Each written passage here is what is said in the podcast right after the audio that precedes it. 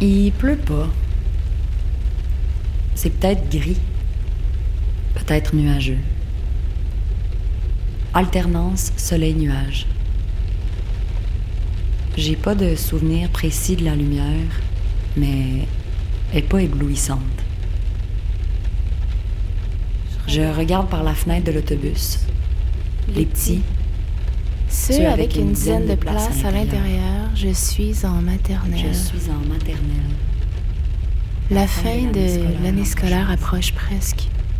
C'est les années 90 pour ceux qui se le demandent. Le chauffeur s'arrête devant chez moi, mais je me lève pas pour descendre. Je fixe le dossier du banc devant moi. Il est recouvert d'une patch et est rapiécé. Turquoise sur turquoise fondu.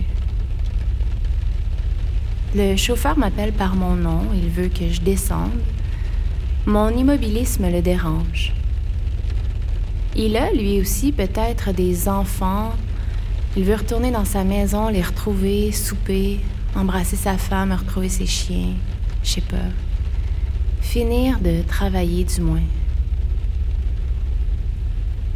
Il me regarde avec insistance dans le rétroviseur. Je me lève, je lui dis C'est plus ma maison, j'habite plus là. On habite maintenant chez mes grands-parents. Ici, c'est plus ma maison et cette maison que je vois apparaître par la baie vitrée n'est plus à moi, je le sais. Le chauffeur est irrité. Des larmes coulent sur mes joues, mais c'est de la colère. Le chauffeur m'informe qu'il n'y a pas de changement d'adresse d'indiquer à mon dossier. De quel dossier parle-t-on? Ma maison a un dossier. Je descends. Sans me retourner, je descends les marches une à la fois. J'ai pas encore ni la grandeur ni l'habileté pour faire ces mouvements avec aisance.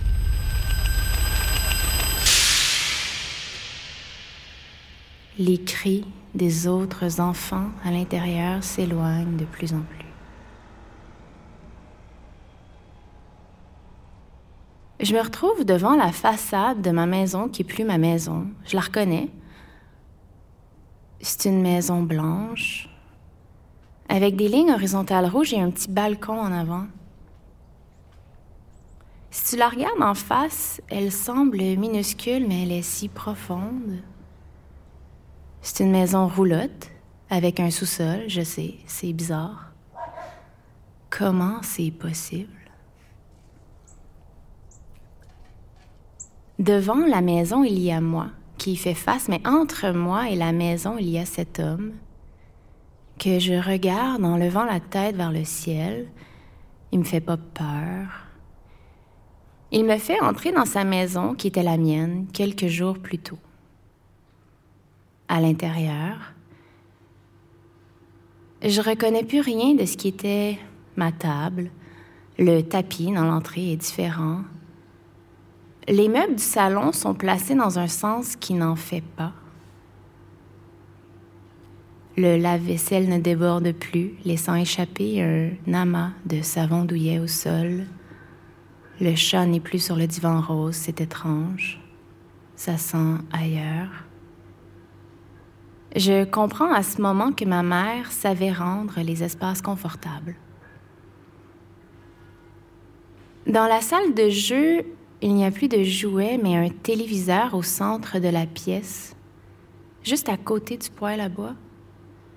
Le poêle à bois qui est toujours le même, un repère dans l'espace, le temps et l'affect et l'attachement.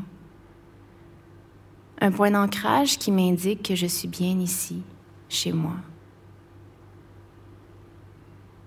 Le téléviseur, qui n'est plus le même, propose le même programme qu'à l'habitude. Les images s'animent de façon quasi identique.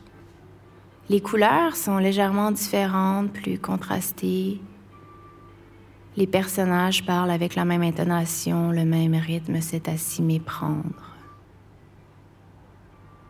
Quand j'élargis mon champ de vision, je me rends compte subterfuge, le cadre de la télé est en bois, encastré un meuble qui s'arrête au sol. Le sol, les objets, l'odeur.